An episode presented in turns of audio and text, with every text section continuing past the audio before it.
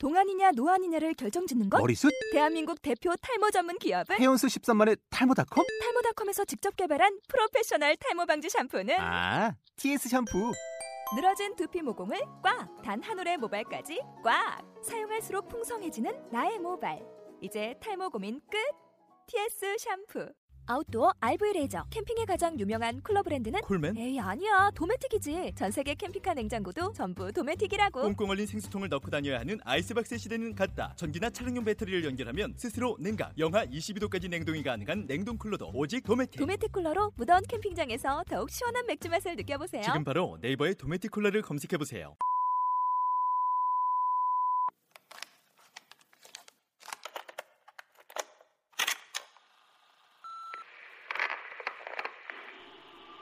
이천십칠 년 칠월 이십칠일 오빠는 그날 싸움이 음식 때문이었다고 했다. 한여름 묻은 음식은 이틀도 못 되어 썩어갔었다. 첫날 단지 내 편의점은 물론 근처 대형마트로 사람들이 몰려갔었다. 옆집 아주머니와 김씨 아저씨를 따라서 오빠도 갔었다. 몇 시간 뒤 오빠가 돌아왔을 때 손엔 온갖 물건들이 들려져 있었다. 손에 집히는 것, 아무거나 오빠는 들고 왔다고 했다.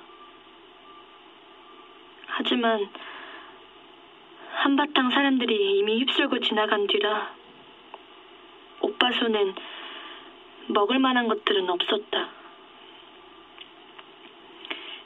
하지만 다행히도 집안에는 뭐든지 쟁겨놓기를 좋아하는 엄마 때문에 먹을 것들이 있었다. 그리고 이틀 후 정적 속에서 단지 앞에서 작은 싸움이 일어났었다. 살인이야! 라는 외침과 함께 내 아들 살려내라는 한 아주머니의 비명으로부터 그 싸움이 시작되었다. 각자 손에 들린 것들을 빼앗지 않으면 자신이 죽을 거라는 사실을 알게 된 사람들은 어떻게든 서로의 것을 빼앗고자 했다. 살려면 남의 것을 빼앗아야 했다. 오빠, 그리고 나 역시 마찬가지였다. 일 동 아파트에선 삼 층에서부터 불이 붙어 타올랐고 미처 피하지 못한 사람들은 베란다에서 뛰어내렸다. 주차된 차량들 사이로 사람들의 시체들이 나뒹굴었다. 보이는 대로 몽둥이를 들고 서로에게 달려들었다. 헬기들이 어디선가 날아와 하늘 위에 떠다녔지만 바라볼 뿐이었다. 그 싸움은 늦은 밤까지 계속되었다. 그리고 그날 밤 김씨 아저씨가 찾아왔었다. 절대 문제가 안 된다. 알았지? 무슨 일이 있어도 절대 안 돼. 무슨 일이에요, 아저씨? 어디 가시게요? 상훈이 엄마 찾으러 가야 돼. 안 돌아왔어. 상훈이 찾으러 갔다가 저도 같이 갈게요, 아저씨. 같이 찾으면 넌 동생 정임시켜야지. 걱정 마, 금방 찾을 거야. 옆에 있는 기지라서 헤매고 있을 거야. 다시 말하지만 절대 무슨 일이 있어도 문 열면 안 된다. 알았지? 정상으로 돌아올 때까지 어떻게든 버텨야 된다, 정식아. 아저씨. 다시 모든 게 곧 정상으로 돌아올 거야. 걱정 말고 아빠, 엄마도 혹시 찾으면 함께 올게. 그 전까지 꼭 버텨라. 알았지? 그날 이후 아저씨는 돌아오지 않았다. 아저씨는 어떻게 됐을까? 아저씨는 아빠와 엄마를 만났을까? 엄마와 아빠는 어떻게 됐을까? 야, 내내 하지 말라고 했지. 이딴 거 다 소용없다고! 제발, 정말 아껴서 할게.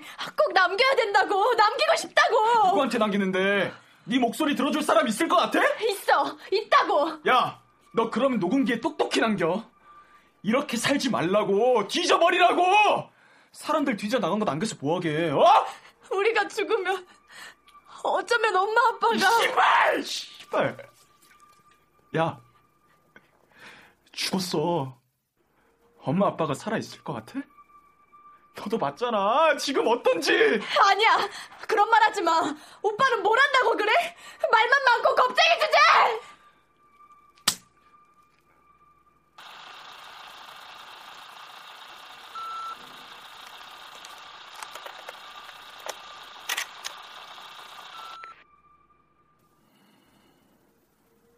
오빠는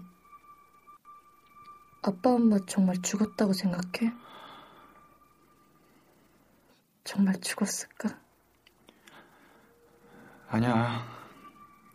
아빠랑 엄마 살아계실 거야. 미안해. 오빠. 응? 정말 무슨 일이 일어난 걸까? 김씨 아저씨가 말하는 큰일이 뭘까? 정말 외계인들일까? 북한일까? 그때 태풍 때문이었을까? 몰라. 김씨 아저씨 어떻게 됐을까? 원래대로 돌아갈 수 있을까? 우리 살 수 있을까? 아빠, 엄마 만날 수 있겠지? 승환이, 지원이, 친구들도 만날 수 있겠지? 몰라. 정말. 그만하자. 녹음 계속 할 거라며. 배터리 아껴야지. 오빠. 응? 고마워. 옆에 있어줘서.